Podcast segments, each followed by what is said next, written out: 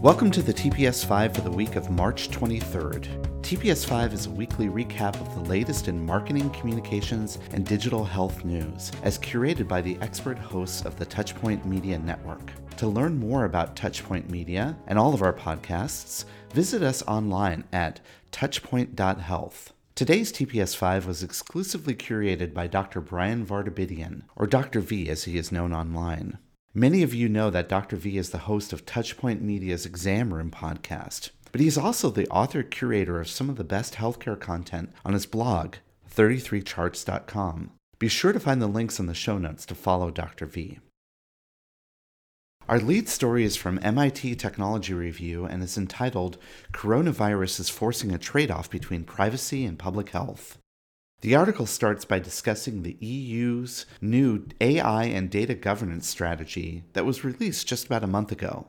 This policy advocates strong data sovereignty and also states that European AI algorithms should only be trained using European data. This would be to ensure quality and ethical sourcing of the data. Now, at the time, these guidelines were held up as being at the forefront in protecting data privacy and facilitating trustworthy AI. But now, with the coronavirus pandemic impacting the world, regulators are being asked to rethink them. These restrictions, in the light of today's national pandemic, would risk slowing the pace of progress as scientists across the world rush to develop vaccines and algorithms in the fight against the disease. Although EU regulators have not reversed their recommendations, they have extended the deadlines for implementing these new rules. This conflict the EU regulators are facing mirror ongoing tensions between data privacy and public health data that many governments and companies are now grappling with. Rapid access to data, wherever it is, is important to fighting the coronavirus outbreak. But the loosening of data privacy measures has also been seen as a bit of a slippery slope. Hu Yong, a well known critic in China and a professor at Peking University's School of Journalism and Communication, is quoted as saying, you might as well ask yourself Has history ever shown that once the government has surveillance tools, it will maintain modesty and caution when using them? In the light of this national pandemic, countries like China, South Korea, and Singapore have utilized aggressive surveillance measures to track and isolate infected individuals. Other countries have been trigger shy about using similar measures, like Italy and Spain, and they are now facing devastating caseloads that have overwhelmed their healthcare systems. Even in the US, traditionally one of the most privacy preserving governments, we are now realizing the importance of mining data to help address the public health crisis. The White House has even begun talks with Google and Facebook about tapping into their data on users' movements. Currently, one of the leading forecast labs in the US is combining web browsing behavior and social media activity to help the government ramp up testing capacity and determine appropriate interventions. And they are also seeking real time feeds of retail behavior as well as anonymized health records, which it says would greatly improve its predictions.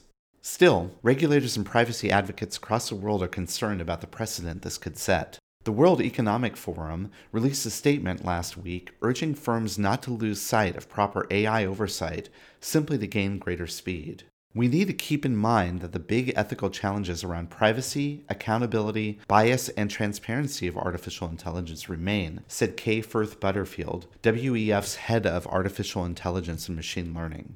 And in his blog post, Yong recommends three principles that should guide us in seeking the right balance between privacy and public health. First, lawmakers must treat intrusions on privacy and the public interest as exceptions rather than norms and should always be justified by human rights laws. Second, lawmakers should define the basic civil right guarantees that hold even if privacy is weakened. And third, lawmakers should also heavily restrict how they use this information collected during a crisis and how this data should not be diverted for other purposes. Sometimes we think that technology will inevitably erode privacy, Yong writes, but ultimately humans, not technology, make that choice. The loss of privacy is not inevitable, just as its reconstruction is far from certain. You can find the full article in the show notes. And now, other headlines from this week. 3D Printing Media Network featured an article on how one company, Isinnova, has shared a 3D printed adapter to turn snorkeling masks into a non invasive ventilator. Currently, this 3D design is being tested and used in Italy.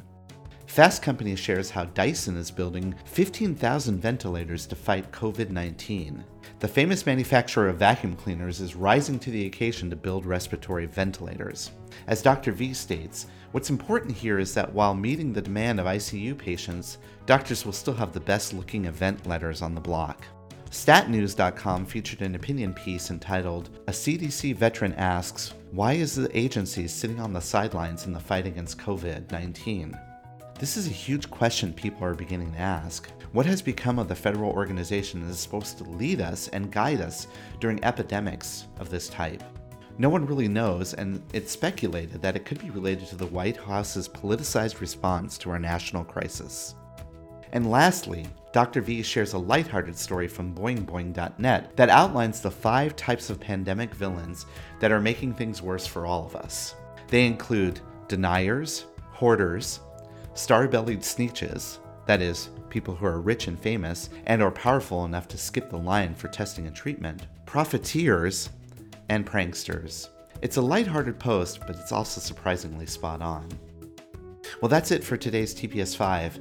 If you like the latest in healthcare news and want it in a readable format delivered to your inbox, be sure to subscribe to our e newsletter, the TPS Report, available on the Touchpoint Media website touchpoint.health. You can learn more about all the podcasts on the Touchpoint Health Network.